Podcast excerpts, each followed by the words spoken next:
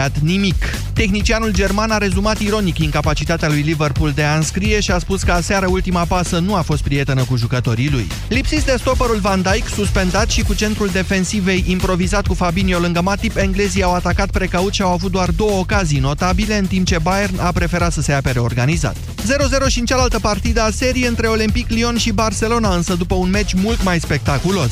Catalanii au atacat în continuu și au avut 24 de ocazii de gol. Messi a ratat două lovituri libere de la marginea careului, dar și francezii au amenințat în câteva rânduri poarta adversă și au nimerit bara în prima repriză. Meciurile retur sunt programate peste 3 săptămâni la 13 martie. Diseară se vor juca ultimele două partide din prima manșă a optimilor Ligii Campionilor, Schalke 04 Manchester City și Atletico Madrid Juventus Torino.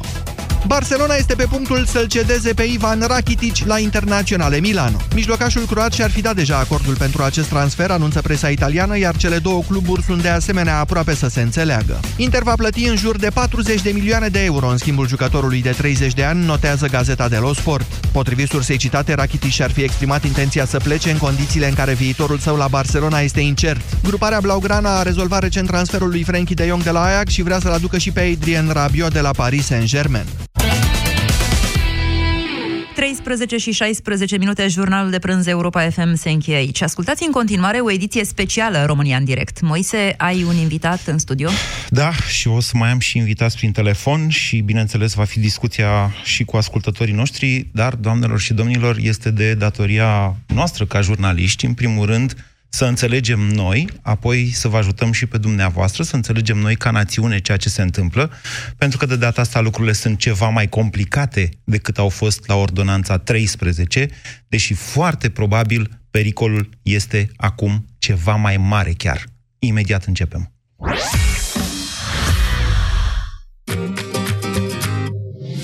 La Orange îți iei mai ușor smartphone-ul dorit. În rate lunare, împreună cu un abonament Orange Me. Ai Huawei Mate 20 Pro cu 15 euro rate pe lună, avans 456 de euro și Orange Me Start 23. Vino în magazinele Orange până pe 19 martie 2019 pentru oferta completă.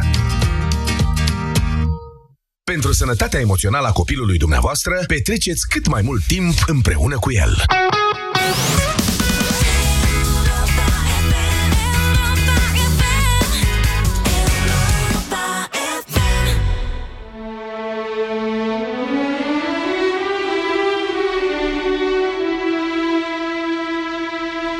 România în pericol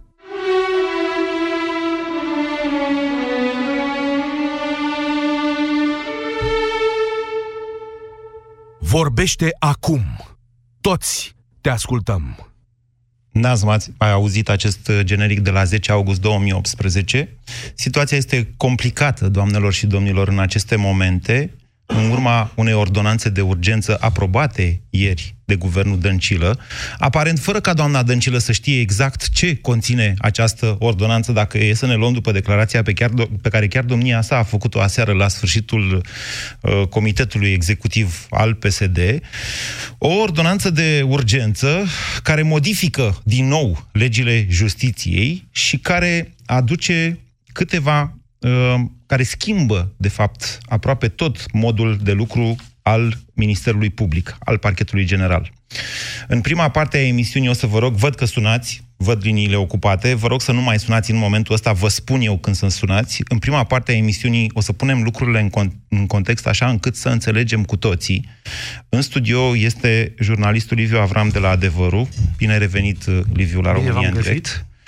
O să intrăm imediat prin uh, telefon și cu domnul uh, Cristi Dănileț, judecător, membru al Forumului Judecătorilor, asociație care se află, mă rog, domnul Dănileț e la Cluj în momentul ăsta. O să-l sunăm și pe domnul Cristian Tudor Popescu să vedem cum ne descurcăm noi ca societate după ordonanța de ieri. Vă reamintesc faptul că aseară, destul de târziu, Ministerul Public a transmis un punct de vedere al procurorului general în legătură cu modificările aduse legilor justiției, a existat de asemenea o reacție pe Facebook a președintelui Claus Iohannis, o reacție, o să discutăm imediat și despre ea.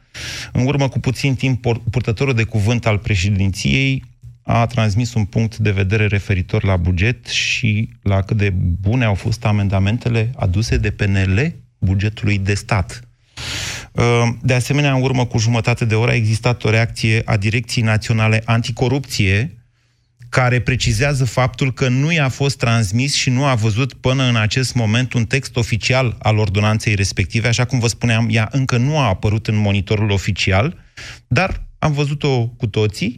Informațiile au fost confirmate chiar de domnul Toader după aceea. Am văzut-o în adevărul în seara de dinaintea ședinței de guvern. Liviu, hai să o luăm întâi punct cu punct și să vedem ce se, ce se schimbă. Sunt trei sau patru puncte, trei, patru uh, schimbări esențiale la modul în care funcționează uh, procuratura, să zicem așa, în sens larg, în România acum. Da. Păi un prim aspect ar fi uh, legat de această faimoasă și controversată secție specială de investigare a magistraților care este uh, extrasă din, uh, practic, de sub autoritatea procurorului general, deși Constituția spune că în Ministerul Public, Ministerul Public funcționează pe bază de ierarhie. Iar Curtea Constituțională, în cel puțin două decizii, a stabilit foarte clar că este inacceptabil, neconstituțional, ca o structură de parchet să funcționeze în afara acestei ierarhii. Să ne amintim că în 2003, când s-a format Parchetul Național Anticorupție, el a fost inițial uh, stabilit ca o structură independentă de Ministerul Public. Iar Curtea Constituțională a spus că nu este în regulă și atunci l-au inclus în Ministerul Public și l-au rebotezat Direcția Națională Anticorupție. Deci prima modificare, secția specială de investigare uh, a infracțiunilor din justiție este de sub autoritatea procurorului general și rămâne... Ea formal, formal rămâne în cadrul Ministerului Public, dar funcțional nu, pentru că modificarea operată de domnul Tudorel Toader, și aici este iar un lucru foarte straniu, într-o lege de organizare judiciară, domnia sa include prevederi de natură procedural penală. Uh-huh. Pentru că acolo zice așa, în uh, codul de procedură penală și în alte legi speciale, uh, strict pentru secția aceasta specială, sintagma procurorul ierarhic superior se înțelege șeful acestei structuri. Ori, uh, pentru celelalte parchete, procurorul ierarhic superior înseamnă inclusiv sau în primul rând procurorul general. Okay. Deci actele pe care le uh, realizează această secție ies de sub controlul procurorului general. Și nu se știe sub controlul cui intră. Uh, maxim la uh, sub ceea ce face un simplu procuror uh, este uh, verificat de șeful acestei uh, structuri și se oprește acolo. De fapt, nu se oprește. Pentru că l-am întrebat pe fostul șef al Curții Constituționale, Augustin Zegrean, colegul meu Filip Stan David a stat de vorbă cu el, iar acesta a spus un pic altfel. Dacă ai o structură de parchet care nu se subordonează nimănui, se subordonează cui? Ministrului Justiției? Da, pentru că se scrie în Constituție că procurorii funcționează sub autoritatea Ministrului Justiției. Deci între această structură și Ministrul Justiției nu mai este nimic, este un teren viran. Mai trebuie să înființeze Tribunalele Poporului Securitatea Populară și suntem în anii 50. Iată. Da, corect. Punctul de vedere al domnului Zegrea. detaliu.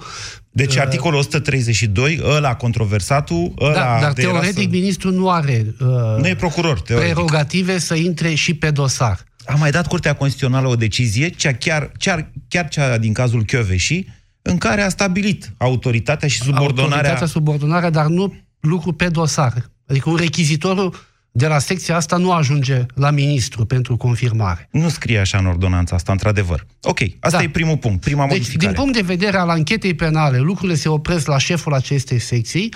Toate celelalte chestiuni care țin de, uh, de uh, administrarea uh, instituției, într-adevăr, procurorul general dispare și legătura se face direct între ministru și șeful acestei secții. Ni se alătură în discuție judecătorul Cristi Dănileț, fost membru al CSM. Bună ziua, domnule judecător! Bună ziua, mulțumesc pentru invitație. Îi salut pe invitație dumneavoastră și pentru pe teleascultătorii noștri. Dumneavoastră, cum interpretați această prevedere ce scoate secția de investigare a magistraților din subordinea uh, procurorului general? A Ministerului Public, de fapt. O scoate din Ma. Ministerul Public. Vă aduceți aminte discuțiile de anul trecut când am spus că această secție nu își are rostul. E bine, m-am înșelat. De fapt, își are rostul să îngrozească magistrații, este clar. Anul trecut însă, când această secție totuși cu chiu cu vai a fost înființată, mi s-a spus să stați liniștiți că ea nu este sub control politic, ci iată că voi înși vă, voi magistrații, vă desemnați uh, procurorii care fac parte din ea, șeful structurii și așa mai departe. La nici șase luni de la intrarea în vigoare a legii, iată că se modifică prin ordonanță de urgență și, practic, această structură este trecută într-un, într-o formă de control politic. N-are rost să ne ascundem. Cel care numește și cel care revocă uh, este Ministrul Justiției, până la urmă. Un om super puternic, datorită sau din cauza unei decizii a Curții Constituționale, o decizie controversată, dar uh, aplicabilă. În momentul de față, Ministrul Justiției este cel mai puternic om din, um, din sistem. Hai Iar această punem... secție este, într-adevăr, o secție de care se îngrozesc până și magistrații. Da, era nevoie de așa ceva, adică hai să o punem puțin în context. Înainte acestei ordonanțe de urgență s-au întâmplat două lucruri.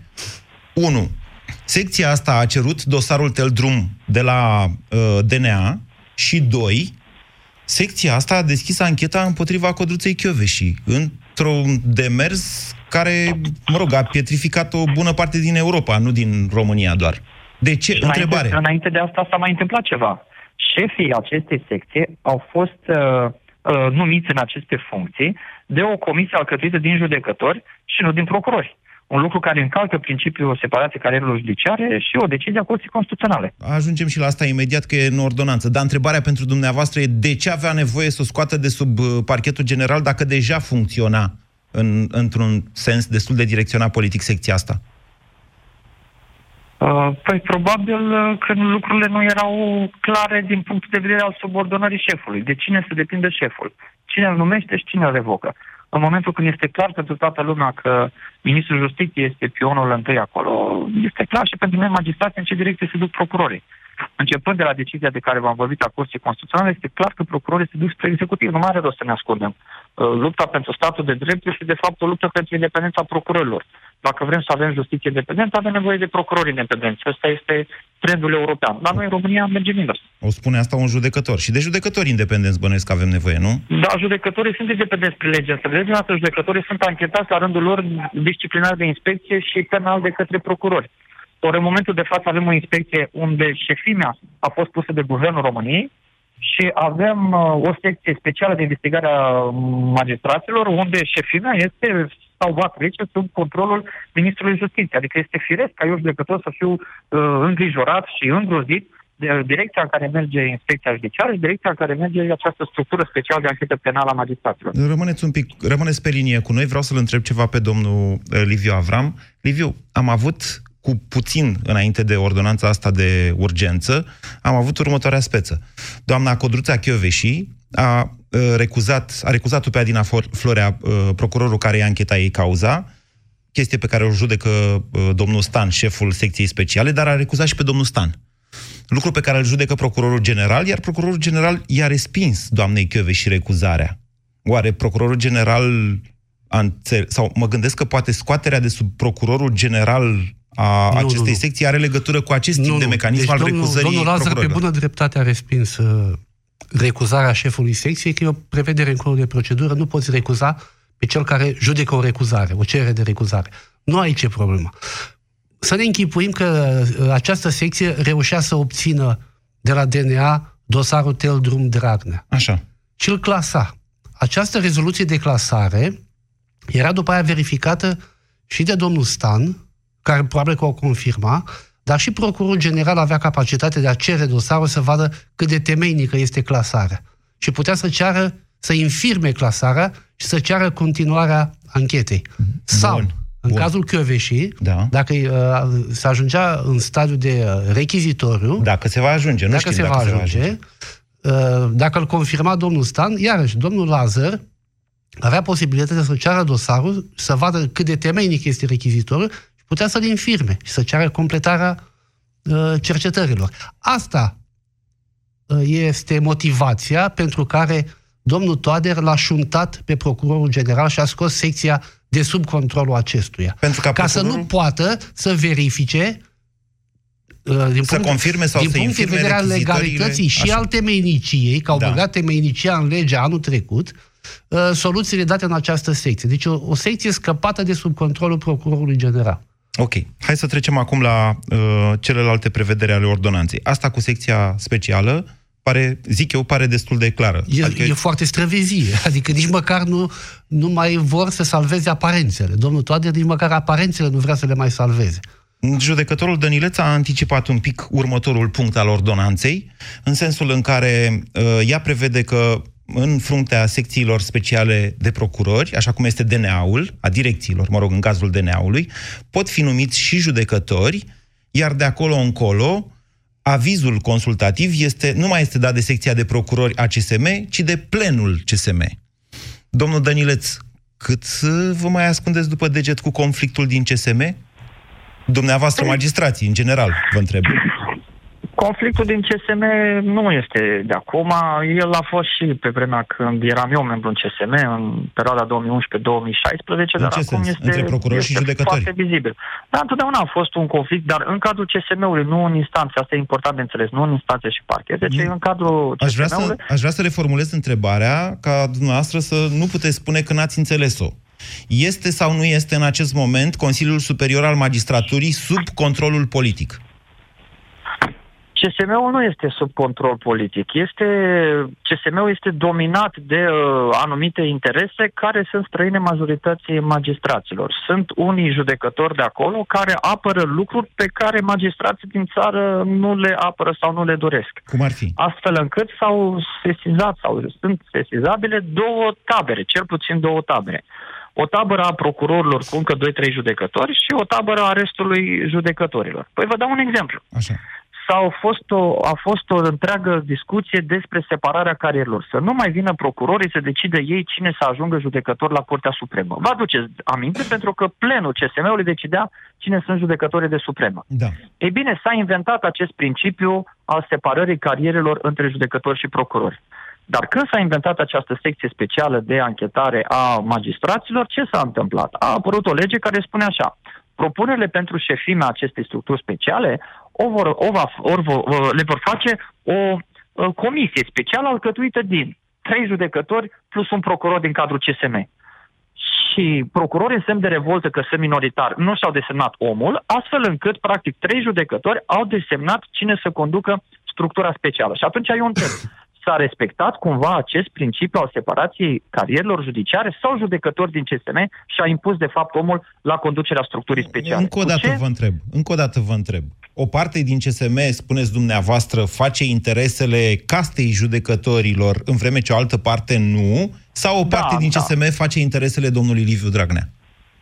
O, eu nu pot să fac conexiune directă cu o anumită persoană politică, însă trebuie să vă spun că sunt decizii politice sau legi care sunt uh, adoptate împotriva uh, intereselor magistraturii, împotriva voinței magistraților, dar care au o susținere puternică în cadrul CSM. CSM, unde anumiți membri votează împotriva mandatului pe care le-au dat uh, judecătorii. Anumiți judecători din CSM nu mai reprezintă interesele uh, magistraților. Teoretic ei ar trebui revocați. Teoretic spun pentru că nu voi iniția eu o astfel de procedură de revocare, însă cu siguranță sunt unii membri CSM care nu mai au ce căuta acolo. De ce nu veți iniția dumneavoastră? Păi eu nu pot să inițiez pentru că sunt unul singur și sunt în permanență revoltat. Eu ce am avut de spus, am spus în mod public. Însă inițiativa trebuie să vină de la majoritatea, majoritatea magistraților. Eu vă spun drept că sunt pentru un protest generalizat al magistraților față de mărșăvia care se întâmplă în momentul de față cu legile justiției. Legi care ni s-au fluturat anul trecut că îndeplinesc toate condițiile și au trecut de Curtea Constituțională și au fost votate de Parlament și astăzi să constatăm că de fapt legile sunt incoerente, incorrecte și a, ajung să fie modificate prin ordonanță de urgență. Nu cred că există decât o singură șansă. Magistrația să blocheze activitatea, dar să blocheze de, definitiv activitatea în sens total, 100%. Ori Să nu nu o mai să vedeți judece. printre colegii mei, nu o să vedeți printre colegii mei uh, judecători sau procurori cu atât de multă fermitate zic care să facă acest lucru. Uh, Din vari motive.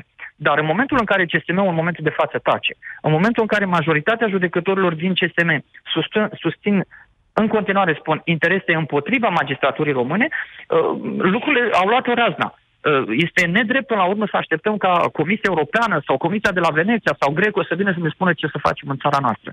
Este clar, aceste legi au fost incorrecte. N-au fost necesare, au fost incorrecte, structurile create sunt artificiale. Asistăm la un război, practic o răzbunare între politic și justiție, între procurori și judecători, între judecători și procurori. Este un haos generalizat, se vor produce erori mari judiciare, vor cădea capete, vor fi oameni nedreptățiți inclusiv din uh, uh, sistemul judiciar, uh, se vor contesta unii pe alții, deja apar uh, uh, contestații și reclamații la nivelul uh, instituțiilor europene. Lucrurile astea arată că sistemul acesta nu este deloc așezat, el nu poate fi funcționabil în momentul de față. Este un simulacru de justiție ceea ce ajungem noi să facem cu o astfel de legi care practic au ciuntit ceea ce reforma justiției a reușit să facă în anii 2004-2005. Ne întoarcem înapoi, încetul cu încetul, sub controlul politic, ceea ce înseamnă ineficiența justiției pentru protejarea drepturilor omului și pentru apărarea ordinii de drept. Deci dumneavoastră cereți un protest al magistraților, dar spuneți că acest lucru nu se va produce ar fi ilegal ca magistrații să nu-și mai desfășoare, să-și blocheze activitatea? Greva este ilegală, într-adevăr, dar în momentul în care toți magistrații ar protesta nu pentru drepturi salariale și nu pentru condiții de lucru, ci pentru imixtiuni grosolane ale puterii legislative sau executive în judiciar, nu li s-ar putea imputa uh, nimănui. Ori aceasta reprezintă un act de curaj reprezintă un act de curaj până la urmă și un act de conștiință puternică. Am avut un astfel de demers în anul 2009 și sunt mândru că am fost unul din lideri de atunci. Dar în momentul de față nu, nu, mai, nu mai sunt vremurile atunci, practic. Nu, nu mai pot impune un astfel de punct de vedere. Sunt magistrați care, de exemplu, ocupă posturi prin delegație și tac rușinați uh, la instanțele sau la parchetele în care activează de teama de a nu uh, fi revocat. Sunt alți magistrați care se gândesc doar la pensie și li este teamă să nu li se reducă sau li se elimine uh, pensiile de serviciu și sunt alți magistrați, tineri intrați în sistem, speriați de ceea ce se întâmplă, nu vor să fie implicați în niciun fel de discuții, scandaluri. Iar noi, ăștia la alți magistrații care încă mai ridicăm glasul și sunt unul dintre ei, suntem anchetați. Asta este adevărul. Eu cel puțin am trei anchete disciplinare în momentul de față doar pentru postările de pe Facebook și interviurile care le-am dat unor jurnaliști. Așa înțelege sistemul să se răzbune pe liderii săi. Okay. Pe cei care sunt la conducerea instituției anchetează penal sau disciplinar, iar liderii de sistem și toți uh, șefii uh, organizațiilor noi guvernamentale, au asociațiile noastre profesionale, toți suntem anchetați disciplinar în momentul de față. Doar o observație la ceea ce ați spus dumneavoastră. Ce magistrații cu delegație. Îi vizează și pe ei această ordonanță practic a treia modificare majoră se referă exact la faptul că delegațiile nu vor mai putea fi prelungite. Ne explicați un pic care va fi efectul, pentru că procurorul general spune că asta va bloca practic cam tot ce înseamnă parchete sau aproape toate da, parchetele. Da, această ordonanță se referă doar la uh, înaltele funcții din cadrul parchetelor, da. adică acolo unde este implicat ministrul justiției, uh, președintele statului, vorbim de DNA, DICOT, uh, E cazul DNA acum. Asta e da, situația da, da. la DNA. La DICOT e, este un procuror. Iată că avem o situație în care președintele statului nu este de acord cu propunerea unei anumite persoane la conducerea DNA-ului. Logic că în perioada până se va lămuri acest lucru, în perioada respectivă aceasta avem un procuror cu dele delegație, plus de procurorul general. Numai că s-a ajuns la șase luni, peste șase luni deja de, de delegare. Ministrul Justiției spune, doamne, maxim 45 de zile. Dacă vreți să mai aveți șef, după cele 45 de zile trebuie să acceptați uh, propunerea pe care eu o fac. Practic forțează cumva mâna președintelui statului ca DNA-ul să nu rămână fără Sigur, e vorba doar de DNA. Știu că se termină mandatul Sigur. domnului Lazar peste două luni, în aprilie. Același lucru și la parchetul general, și la DNA, și la DICOT, și în curând și la secția specială de investigare a infracțiunilor din justiție. Liviu, care e miza? Păi, uh, miza este să-l forțeze pe președinte să numească propunerele ministrului justiției, fără să se mai poată opună. Al minteri, instituția rămâne fără conducător, nimeni nu are drept de semnătură. Dar președintele deja nu se mai poate opune. Există o decizie a Curții Constituționale date pe legile justiției încă înainte de intrarea lor în vigoare, dacă vă mai amintiți, care pen- și atunci, pentru prima dată, a fost zugrăvit rolul decorativ al președintelui la numirea. Greșesc, domnule Dănileț? Nu, nu, că tot aici am discutat în emisiune cu dumneavoastră, același lucru. Iată. Practic, președintele statului este trecut pe linie moarte. Ce face ministrul justiției este lege pentru președintele statului. Deci da. președintele a găsit această, cum să zic Dar eu... avea totuși posibilitatea pe, prelungirii pe, pe legalitate, delegație. Pe legalitate să respingă. Dosarul cu șină. Dacă are dosarul șină sau șină, da. dosarul. Acum nu mai poate. Deci ori îl numește, ori rămâne instituția fără om care să o conducă, să aibă drept de semnătură. Și asta va afecta nu doar rechizitorii și alte acte procedurale, va afecta inclusiv factura la lumină. Nu mai are cine să semneze factura la lumină dacă instituția rămâne fără conducător. Și atunci vor țipa că președintele blochează activitatea parchetelor. Ori activitatea parchetelor o blochează ministru cu această ordonanță, de fapt. Ni se alătură discuției domnul Cristian Tudor Popescu. Bună ziua, domnule Popescu! Bună ziua, domnule Bună. Am încercat pe cât posibil să înțelegem cu toții această mișcare destul de tehnică, ce nu pare receptată în momentul de față de societate la adevărata ei valoare. Dumneavoastră, cum o percepeți? Ei, ceea ce a produs acum uh, domnul uh, Cesta Toader este un decret ceaușist. Pentru, așa cum dădea Ceaușescu decrete, fără a exista cea mai mică posibilitate de discuție, de contestare, nu aveai nici măcar posibilitatea să aplauzi liber un decret uh, al lui uh, Ceaușescu. Aplauzele trebuia să fie și ele sub control. Nu există, la fel în cazul uh, acestor ordonanțe de urgență ale lui Toader, nu a existat consultarea Parlamentului, nu a existat consultarea societății civile, a uh, magistraților. Nu s-a consultat cu absolut nimeni, sunt exclusiv produsul uh, creierilor uh, domnului uh, Tudorel Toader. Însă, uh, ele reprezintă o inovație după părerea mea, chiar față de Partidul Comunist Român.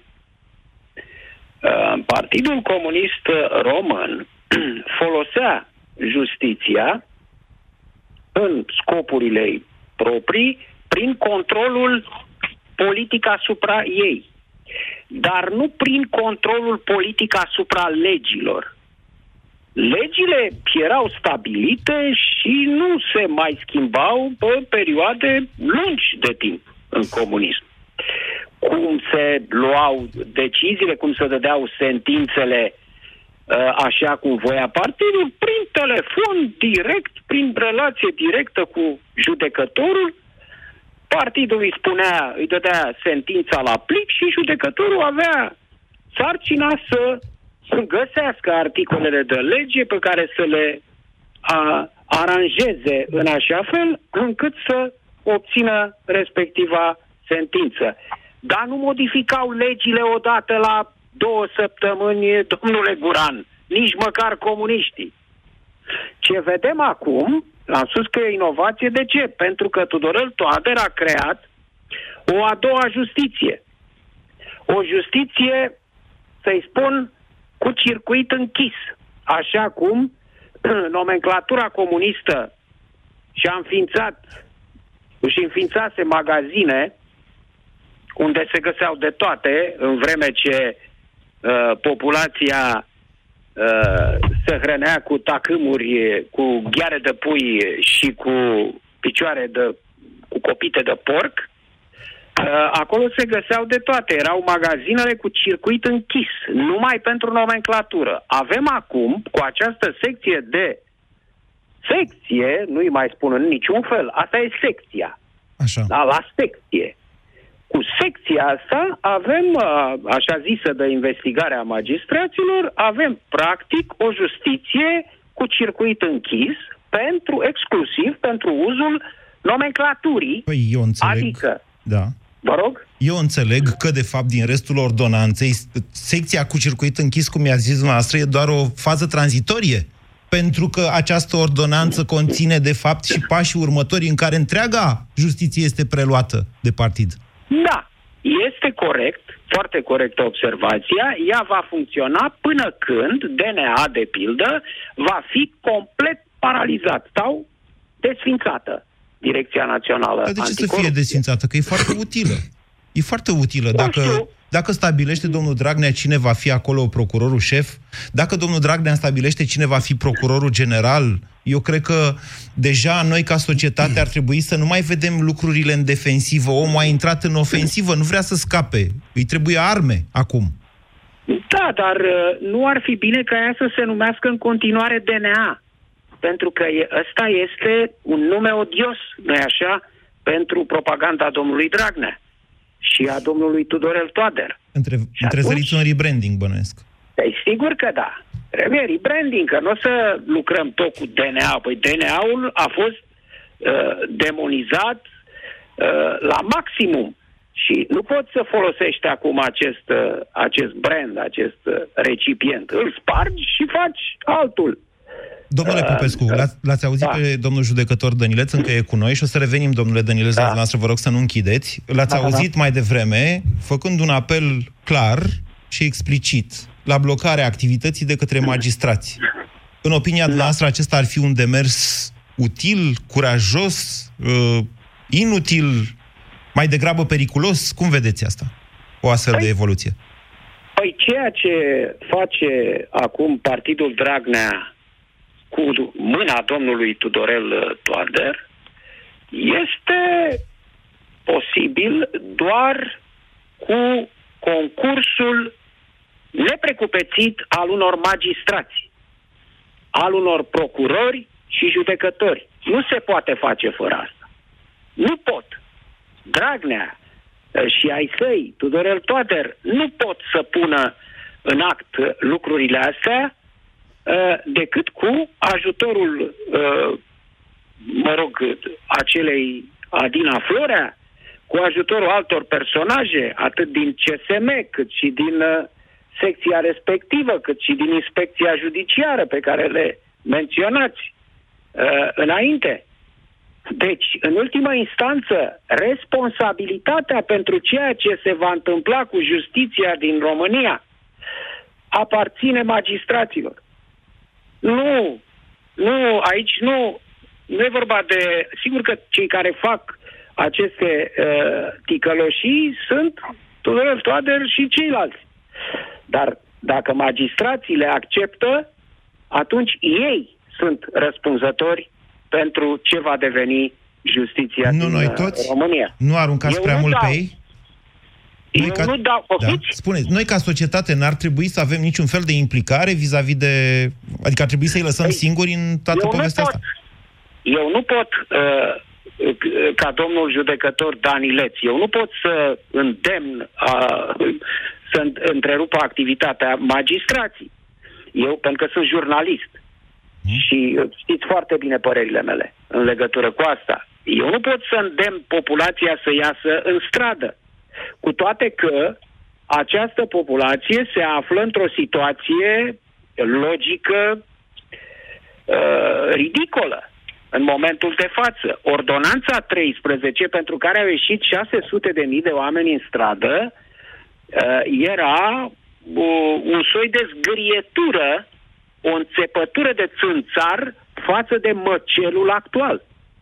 Nu? E o, o prăpastie pur și simplu și iată că la aceste, aceste măsuri de uh, distrugere, de desfințare efectivă pe față a uh, unei justiții independente, echitabile în uh, țara asta, nu avem practic reacție din uh, partea publicului. Eu nu pot însă să Nu va fac, cerut uh, nimeni așa ceva. O să reformulez îndemnuri întrebarea ca să fie mai clară. mobilizatoare. Eu o să reformulez întrebarea pentru dumneavoastră ca să fie mai clară, că nu va cerut nimeni să cereți populației să iasă în stradă. Înainte Dar de asta... eu am, domnule, domnule Guran, dar domnule eu am profesor. spus că mi-a cerut cineva. M-am simțit eu, Eu așa, am cumva, că... Eu, păi, da. dumneavoastră aveți tot felul de sentimente. Ce să eu fac? sunt în general un tip foarte rațional, riguros. Da.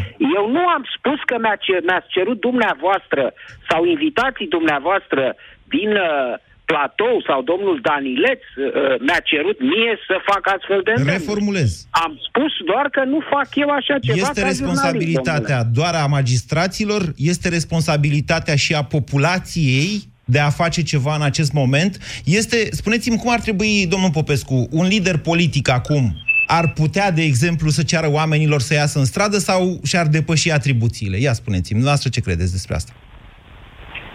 Un, un politician are alte posibilități uh, în raport cu un uh, gazetar. Uh, poate să-și asume așa ceva. Uh, la urma urmei, ia stați puțin.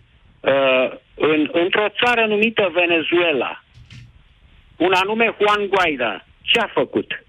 Altceva, politician de felul lui, chiar cu funcție. Uh, președintele Camerei Deputaților, dacă nu mă înșel, din Venezuela. Ce a făcut? A chemat lumea în stradă și chiar o conduce la revoluție împotriva lui uh, Maduro și are aprobarea uh, majorității marilor uh, puteri în clipa de față. Și este un politician. Am dat un exemplu. Da. Asta nu înseamnă că spun eu politicienilor români ce să facă. Deci Fiecare... nu este doar responsabilitatea magistraților, acum, în momentul Nu, astea. nu, este responsabilitatea tuturor în clipa de față. Problema este atât de gravă ea afectează întreaga națiune ce se va întâmpla cu România și în acest sens vreau să vă mai spun ceva ce nu s-a discutat până acum și sunt curios uh, care ar fi părerea domnului judecător Danilet. O astfel de uh, secție uh, cum este asta condusă de facto de doamna Florea uh, modifică raporturile magistraților din toată țara, din jude, nu numai din organismele astea centrale despre care discutăm tot timpul.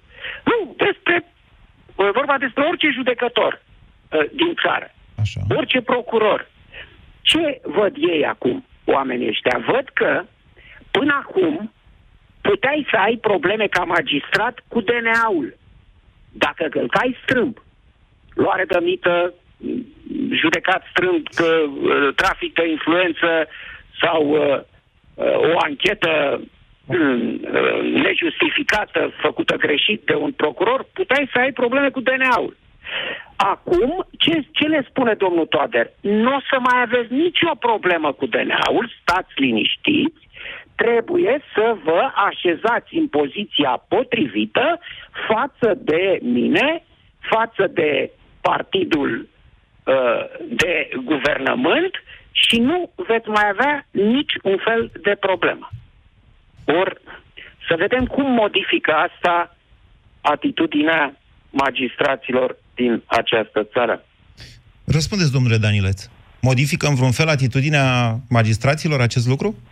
Păi până acum, dacă comităm o faptă de corupție, într-adevăr, competența aparținea DNA-ului. Pentru orice altă faptă săvârșită de un magistrat, să zicem un accident de circulație, era achetat de către uh, procurorii din zona în care tu locuiai.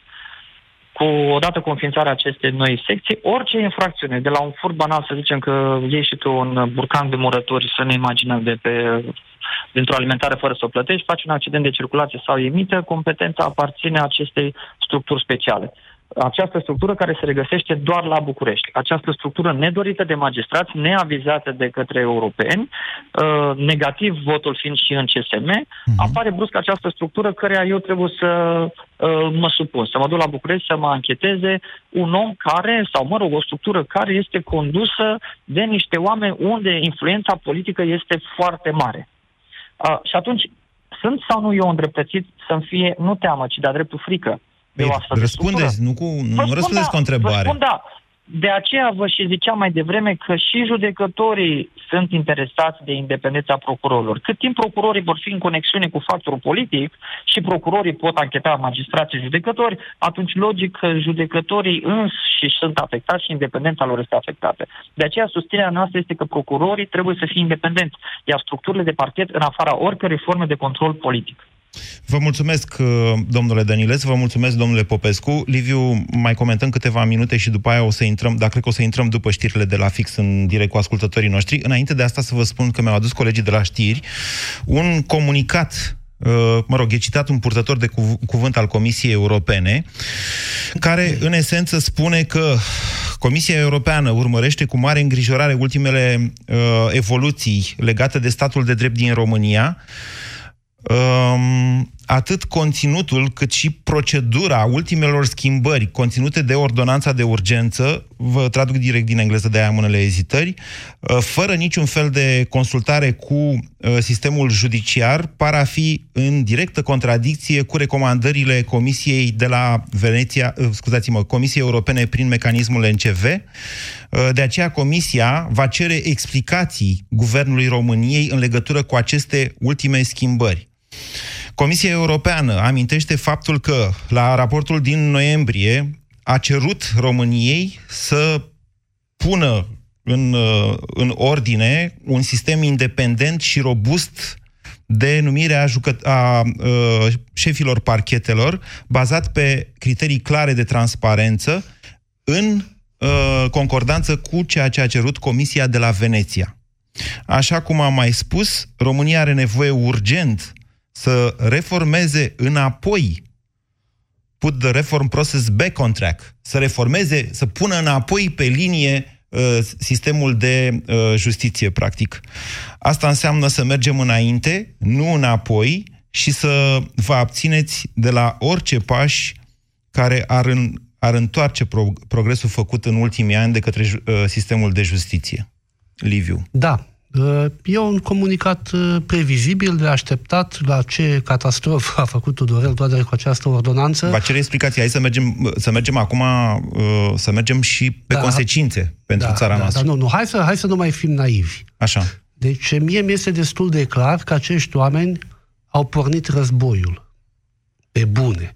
Nu se mai tem de stradă, s-au imunizat la protestele din stradă. A început de mult războiul. Chiar dacă se strâng un milion de oameni mâine sau duminică în piața Victoriei, nu cred că se mai tem de stradă. Dar dacă se strâng și poi mâine, dacă se strâng și răz poi nu mâine, cred dacă că se, se mai tem de Comisia zi. Europeană. Așa. De acest tip de atitudine a Comisiei Europene pur declarativ, oricât de aspru sună acest comunicat, rămâne doar o declarație. Deci sunt înarmați să lupte acești oameni cu toată lumea ne uităm, în afară de Dragnea și camarila lui extinsă, nimeni nu susține aceste modificări. Nimeni din România, nimeni din, din străinătate. Așa. Deci sunt izolați.